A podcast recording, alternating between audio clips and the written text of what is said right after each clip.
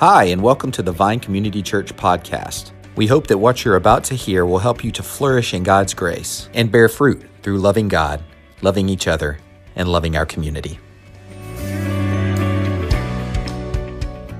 I'm Mark Pugh, pastor outreach and operations here at the, at the Vine, and it's a, it's a pleasure to be here to be able to share God's word with you this morning. Um, it's exciting, to, whether you're here live or, or in, uh, online. We're really thankful to be here. We're still in this sermon series called Grace for Living. It's in the book of Titus. And today we're going to be in chapter 2 of, of Titus. We're looking at uh, verses 1 to 10. If you guys want to go ahead, you can get your Bibles out, you can get your apps out. It's chapter 2, 1 to 10. Um, you know, over the next couple weeks, as we look at chapter 2 in Titus, we're going to see that God's grace impacts everything. It impacts the way we live, it impacts our priorities, it impacts our identity, and it impacts what we teach others. It reminds me of uh, many years ago when I was a young guy and I was getting ready to go off to college. I lived about 15, 20 minutes away from the University of Tennessee, and um, I slept in this one room downstairs, and right beside it, there was this other room. And my mom took me down again. This is the day before I'm supposed to go. And she's pointing at this green looking machine, and she's pointing at this like almond looking machine. And she says, That's the washer, and that's the dryer. And I remember a little bit, I paid a little bit of attention to it, and I was like, okay, you can do the colors, you keep them in cold water and the whites in warm water, but I didn't pay a whole lot of attention. Semester goes on, occasionally I'm going home, getting a good meal on Sunday, and I bring the laundry upstairs. I'm thinking, I'm not all that great at this laundry thing. I put it in the laundry room, and then I go hang out with friends, or maybe I go study or whatever, and I come back and I realize I'm pretty good at this laundry thing because it's always done when I get back. So fast forward, I'm married now to Rhonda, and uh, this many years later, and I'm thinking, hey, I'm gonna help out with the laundry. And so I take that little blue ball and I put some bleach in it and I seal it up, and I had that same feeling. Like, hey, maybe something's not right with this. Maybe I need to go ask. So I go check in with Rhonda, and the next thing I know, I am no longer doing any laundry at, at the house at all. To the point where she goes to Kenya to go visit the children's home, uh, the orphanage that we support there. Like 10 years later, we've had a new washing machine for like seven or eight years, and I'm in there while she's gone, pushing the on button, going, It's not working. I don't even know how to do the washing machine.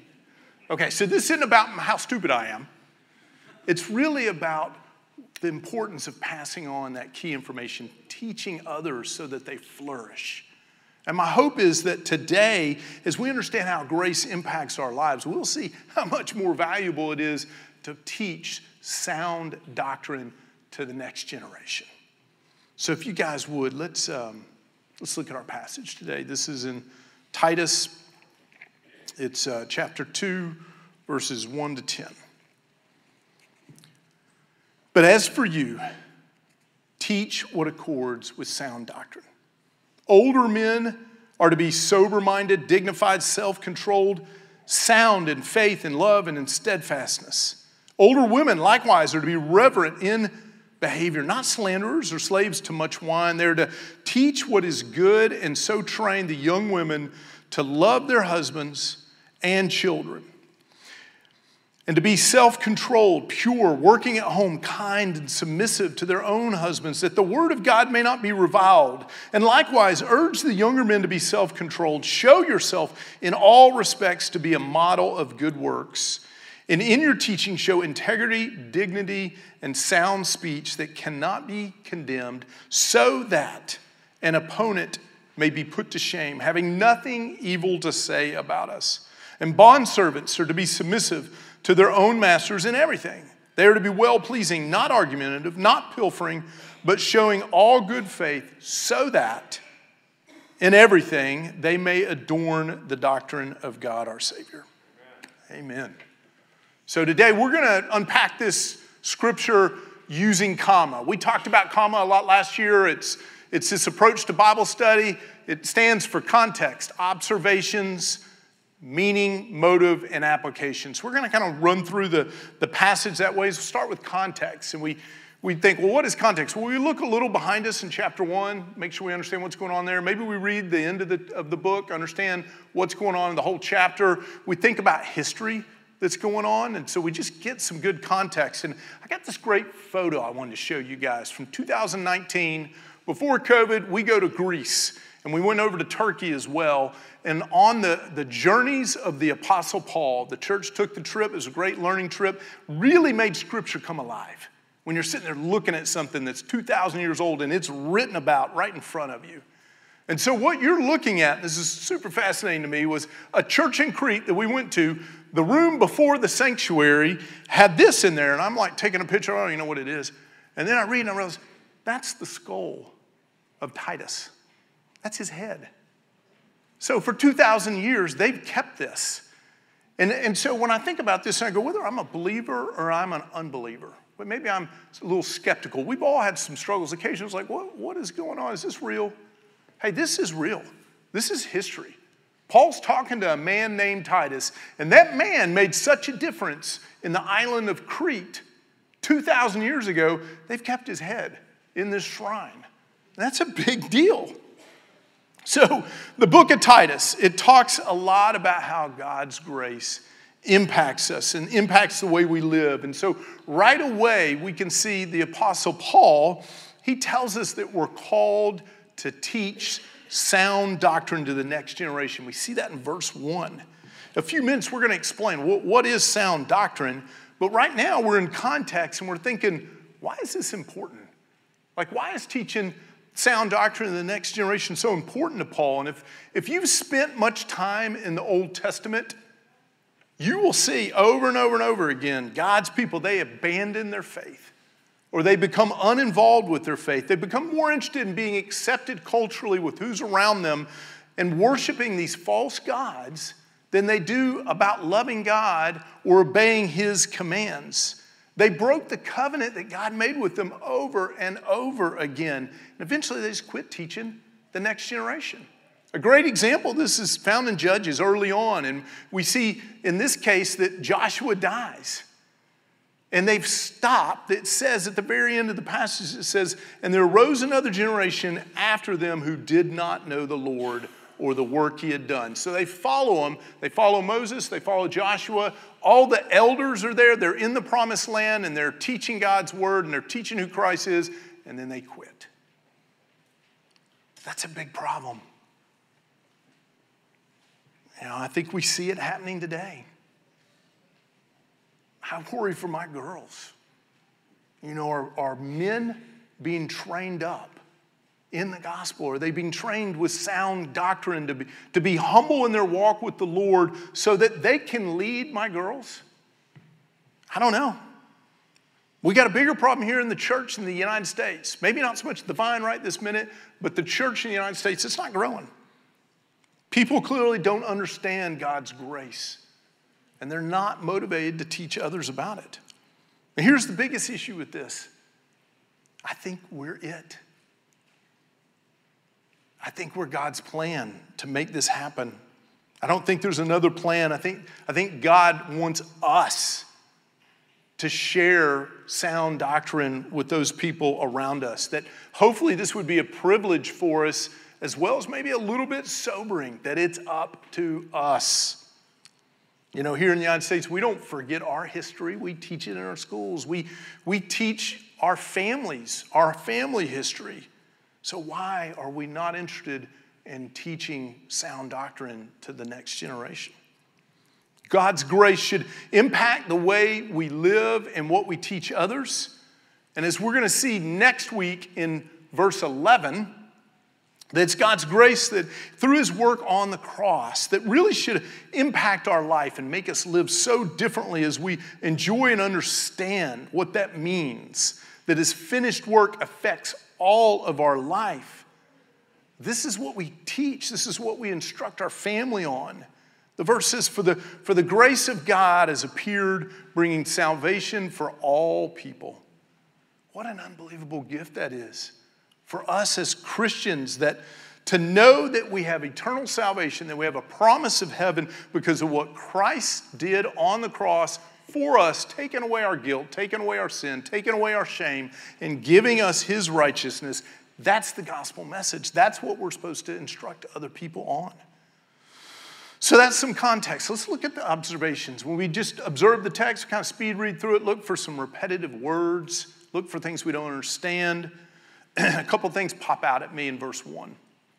Words seem clear, but there's a little more to it. It's three words in verse 1. It says, teach sound doctrine. So that word teach, it's not like a formal word really, it's just to speak freely about. It's ordinary conversation. The word sound, Pastor John's unpacked for us previously. We saw that in chapter one. It's, it's to be healthy, it's well. It's where our word hygiene comes from. And then doctrine, what that means is it's not some theologically intense word, it just means instruction. So that helps us understand the meaning of this passage. And then we observe a bunch of different groups of people that Paul is talking about. If we just kind of look through this, in verse 2, we see older men and how's grace impacting the way they live? And then in verse 3, we see older women. And in verse 4, we see younger women. In verse 6, we see younger men. And then in verse 8, we see these bond servants.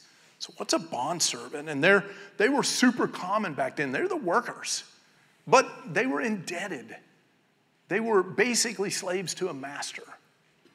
That's who a bond servant was. And sometimes those masters were hard, and sometimes they were, they were good to them. so, that's the group of people we see as we observe the test. There's there's these so that's that we ought to also notice.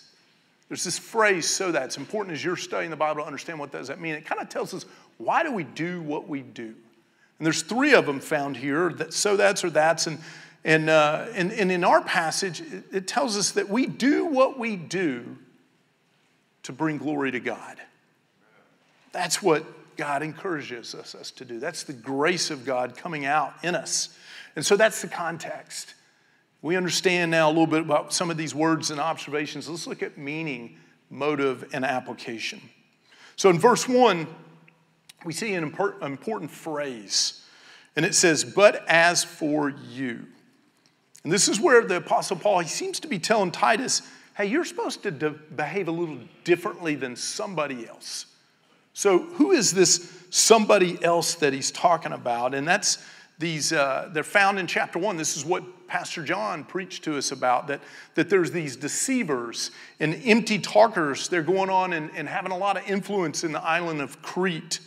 They were the false teachers. And so, just like today, we see people in the culture around them that they were not teaching sound doctrine. And so, Paul, what he's saying is that we got to take an opposite approach. He's saying, but hey, as for you, you need to say something different. You need to be teaching sound doctrine. And the way we're defining sound doctrine is, is looking towards Jesus and his finished work on the cross in all of life's matters. That's how we're defining it. See, we don't teach what the world teaches. We don't teach that money's all important or that we have to give our kids everything or that our careers are so, so vital. We teach Christ. Unfortunately, today, personal opinion and the cultural standard seems to be maybe more important than what's in God's word. We see that a lot. We have to be super careful not to teach that fulfillment in life, joy in life, comes from Jesus plus something. It's not Jesus plus something. That's not sound doctrine. We, we don't teach that. So let's talk a little bit about what does looking towards Jesus and his finished work on the cross, on the cross, what's that really look like? Like, what's a practical example of that? And, and so, as you think about life and you go, well, I got to make some tough decisions. Maybe I'm, my kid's going to homeschool, public school, private school, or I'm changing jobs, or I'm maybe going to buy and sell a house. All these things could have a lot of answers to them, and they may not be wrong, none of the answers. But as I'm looking to Jesus and his finished work on the cross, I'm saying, Lord, help me. Help me with this. I want to bring you glory through this decision. I believe if you do that, you'll see anxiousness and go away. Because there may be a moment where you, you don't even hear, you're not really sure still what to do. And then you say, I'm going to go do this. And Lord, you close it. You make it not happen if it's not supposed to happen. Because you're putting all your heart and trust in Him and what He's got for you versus the circumstances that you're asking for. That's how you trust His finished work. Or maybe you're comparing yourself to others, or you're thinking in a certain situation you just don't measure up.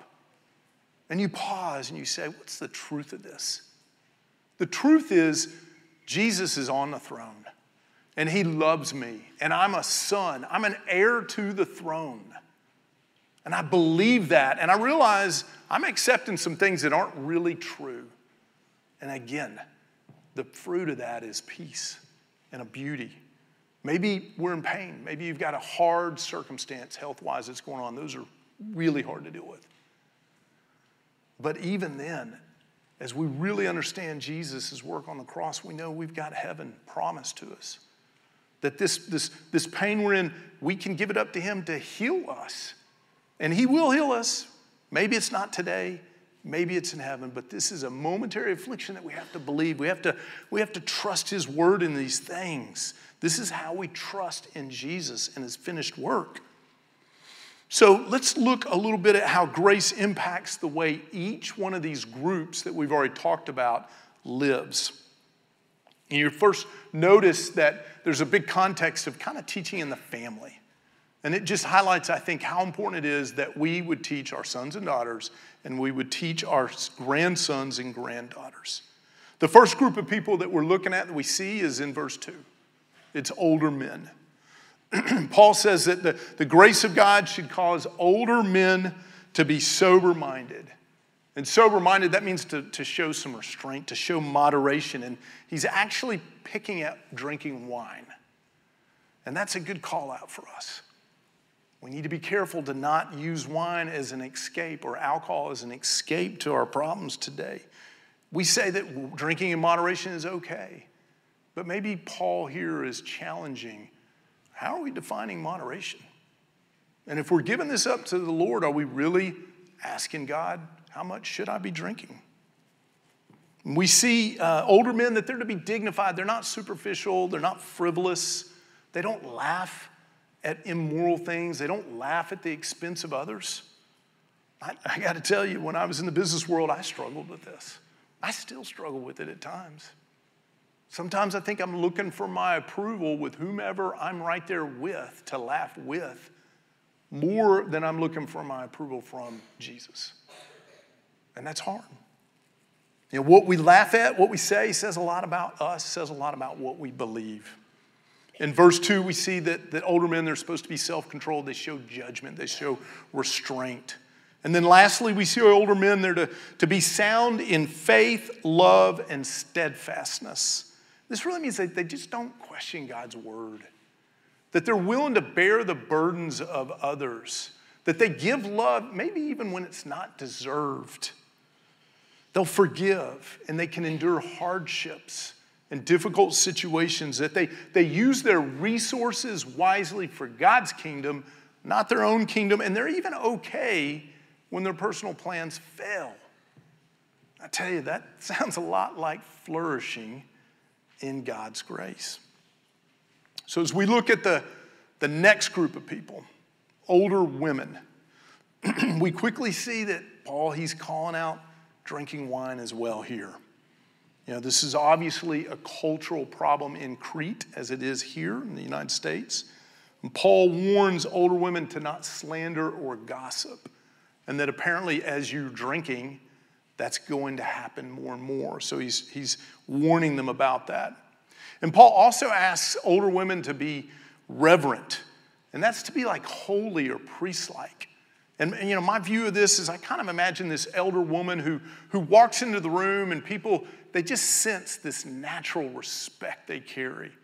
They can see that this, this lady has had ups and downs of life, and it's built character, and they've had God's steadfastness. You know, for me, that was my mom. I'm fortunate. A lot of people don't have that, but man, when my mom walked in a room, the room changed. People got more serious. My mom was respected because she was real. Maybe most importantly, though, older women are taught to teach younger women.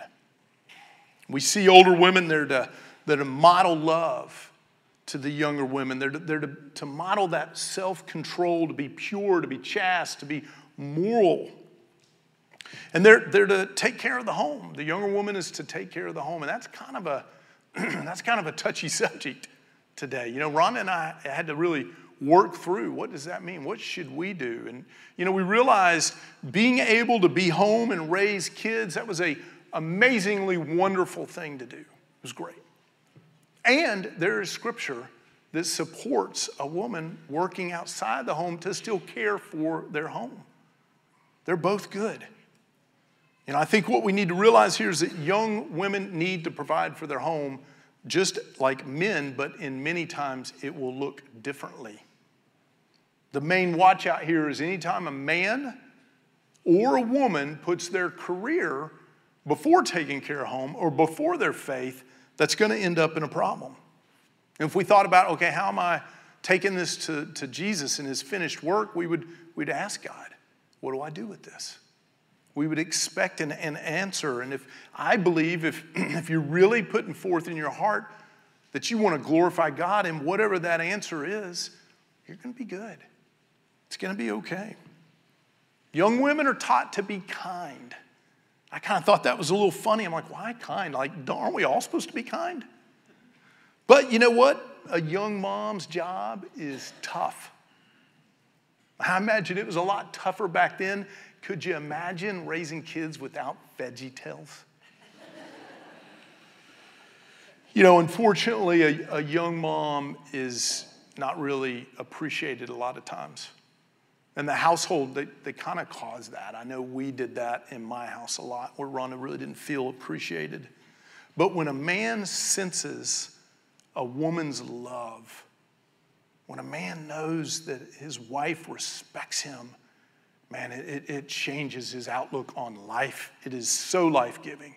A woman's words of encouragement builds confidence in her husband and in her kids. And I'm sure that is part of why Paul wrote this. It is important and it's hard.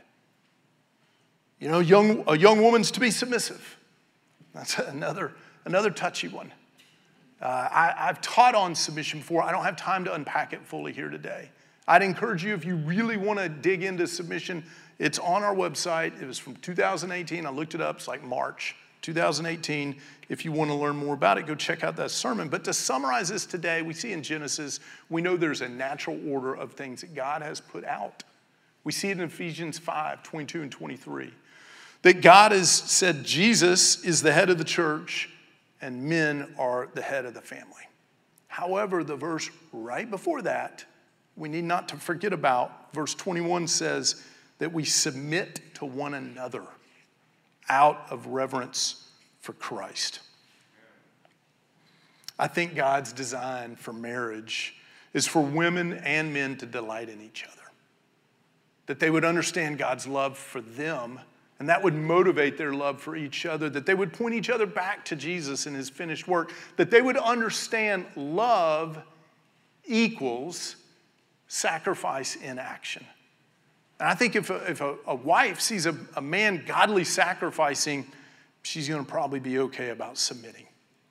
From verse 5, we see this, this young women. Why are they to act this way? Again, there's the so that here. So that they're, they're, they're doing this so that God's word is not reviled or insulted or slandered. This is how they display their lives differently to others. you know, if, if a young woman's not doing that, the unfortunate part is the message of Christ kind of gets hard to receive. You know, if somebody says, well, if that's what Jesus is about, I don't have anything to do with them.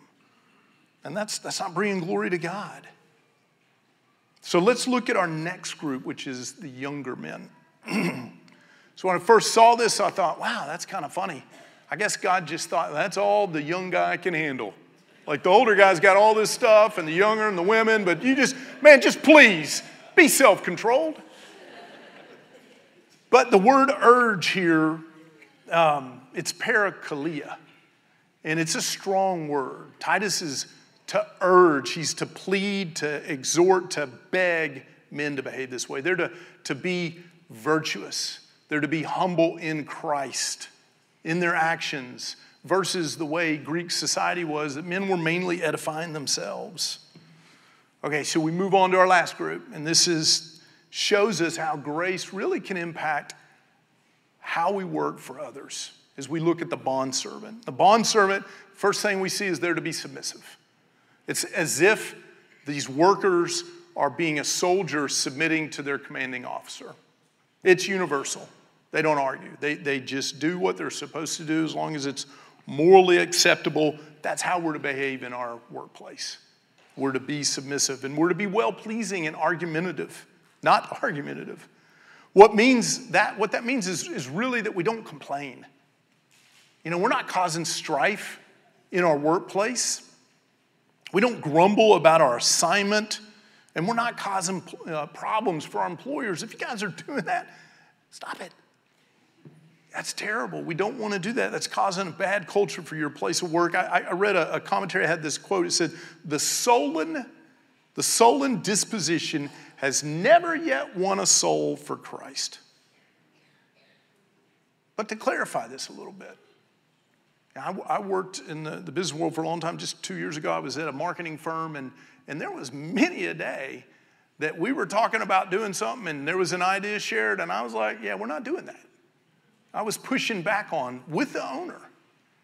But the, but the difference here is, is healthy conflict is good. Some conflict is okay if it's done in the right way. It makes an organization better. But it's got to be done in a healthy way. And I'm sure the owner knew that I was for him, that I was for the company. And I think that's what well pleasing and not argumentative means. And so then, lastly, in verse 7 and 8, we see Titus, and Paul's really not talking to a group, he's talking to Titus, but we can see it applies to us because there's this plural tense at the end of it. And we see another so that here. We see our good works help us to, to almost earn respect, to earn our rights here, that the gospel would not be criticized. That's our so that. That's why we do these good works. That we ought to act with some level of virtue to again earn respect from others before we start telling people what to do. Our hope is that our good behavior makes it where so nobody would criticize us or criticize the church or Jesus. so we've seen the observations, the context, the meaning. Let's look a bit at our motive, at the heart's motive. And before we go there, I, I, I feel like we need to pause for a second and realize hey, we've talked about a lot of to dos. There's a lot of to dos that we're not going to do. We're going to fail on a lot of this stuff. I mean, we're going to let ourselves down, right? We're going to have our own expectations. We're not going to meet them. We're not going to meet other people's expectations. You know what's really hard about that and a shame is that it causes shame. When we don't live up to this, there's this level of guilt that we carry, and guilt and shame is not from the Lord. So, what we've got to do is pause in those moments because this will happen. We got to believe in Jesus and his finished work on the cross and say, hey, he still approves of me. Jesus is on the throne today, and I am a son. And yeah, I failed, but how thankful I am. This just shows us our complete dependence upon Jesus, and it's not about our work. So, as we think about the motive of our heart, it's like the question when we're reading scripture and we see that and go, why do I not want to obey this? That's our heart's motive that we have to ask. And so in today, it would be like, well, what's preventing us from wanting to teach others to look to Jesus and his finished work for all of life? I think we all know we're, we're teaching stuff to other people. Whether we realize it or not, we're doing that. We're, we're passing on what is the most important thing in our life to other people around us. So if you had to ask yourself that, what would the people around you think? What do they think is most important to you? What are you teaching them, or what are you not teaching them? That's a great heart motive question to ask here. You know, unfortunately, I, th- I think part of our problem is we really like the comforts and the entertainment that we have in this world. And we're not necessarily looking and being focused on Jesus and his kingdom. so, the application, let's look at the last letter of comma here. And, you know, in our passage today, we see Paul, he's He's told us we got to understand what grace is and how it impacts our life, and that motivates us to teach others. And so, as we in this church, we come to new seasons of life, we should be looking around and going, How am I caring for teaching sound doctrine to the next generation behind me? Anybody that is younger than me in faith, how am I teaching them? And this is part of why we say at this church, like, we don't want people to just hang out in their own age and stage. I mean, having a life group in that way, that is fine. But we've got to go make friends that are of different ages than us. We are called to do this. This church needs to be multi generational in its teaching of others. It is a very, very important thing. And when we think about teaching sound doctrine here, what we're really saying in terms of what the vine's thinking is it's discipleship. And there's a, there's a little definition I'm going to share of discipleship at the Vine. It says, discipleship is the process of becoming a growing follower of Christ who is being conformed to the image of Christ, growing in grace, knowledge, and obedience, and equipping others to do the same. So, this is super important to equip others to do the same. You know, this concept, concept was uh, really important to, to me and my family when, when Ron and I first uh, became believers. uh, we, we joined a discipleship group, and this lady, Josie, she shows up and she's starting to hang out with my wife, and she's discipling her. And, uh, and then 20 years earlier, well, a, a, few years after that, but 20 years ago, when the church, the Vine, was just starting up, my wife was getting involved in the youth ministry. And she was discipling this young lady named Vicki Fields. And Vicki moved to Baylor University and went out west, and she came back east. And, and then all of a sudden, my girl, Reese, is going to Tennessee, University of Tennessee, where I grew up last fall. And as God ordains it, Vicki happens to be living in Knoxville. And she happens to find out that Reese is going to the University of Tennessee. She reaches out to Ron and is like, hey, I'd like to meet Vicki. And now they're, I mean, I'd like to re, uh, meet Reese, and now they're two peas in a pod. We, we fed Vicki this summer at our house. She is discipling Reese. And this happened because Reese knows this is super important. Reese is excited to disciple girls in her church in Knoxville now, middle school girls. And all that started because of this church's youth ministry. That they had a focus on discipleship. And we had a, a wonderful woman, Julia Nickel, that, that mentored Reese for years, and Tara Collins is mentoring my youngest now. This is important. This stuff impacts lives. And then, you know, my story's a little different right? My story's a lot harder than that. Like, I didn't have all these wonderful people like Rhonda had pouring into to me. I got stuck for the last 15 years. I've had a man named, he's a difficult guy, John Adams. Yeah. And so, but the reality is, for the last 10 years, uh, John's made a bigger impact in my life than anybody else. Amen. Amen. And he does it because he loves Jesus and he lets the Holy Spirit lead him to change him, and he pours into me. Our ultimate goal here is not about how many people we can disciple. It's about letting Jesus change us and helping us to teach his word to others. And we start with our family, and then as God directs us, we disciple other people. You know, again, our youth is doing this right now. There's over 20 mentors, mentoring youth leaders today. And we want that across our whole church. That is a big desire for us. That's a major goal for us this year is discipleship. We would love to see more people entering into discipling relationships. And I'd encourage you, if you're interested in this, because we, we not only do we need people to be disciple, we need disciple makers. We need people willing to disciple others. If you have any desire of that, pray about it. Please. We're going to have some info on our website that you can get uh, involved in it if you go there, but, but start with praying about it. You know, as we pause on our sermon now and end and, and we move towards this time of communion, I'd ask us to, to really pause, pause our hearts and, and, and realize that teaching sound doctrine to the next generation is really important. It's more important than learning about laundry. So as we go silent and we prepare for communion, Ask the Lord what's in your heart that's preventing you from wanting to do this. Ask the Lord to, to help you confess is there any sin in your life? Maybe even reveal sin that you're not aware of. And then think about, Lord, who, who can I disciple or who can disciple me so that I'll grow and be more and more like you? Thanks so much for joining us for this podcast. For more information, you can visit us online at thevinecc.com, download our mobile app, or visit us on Facebook or Instagram at thevinecc. Have a great week.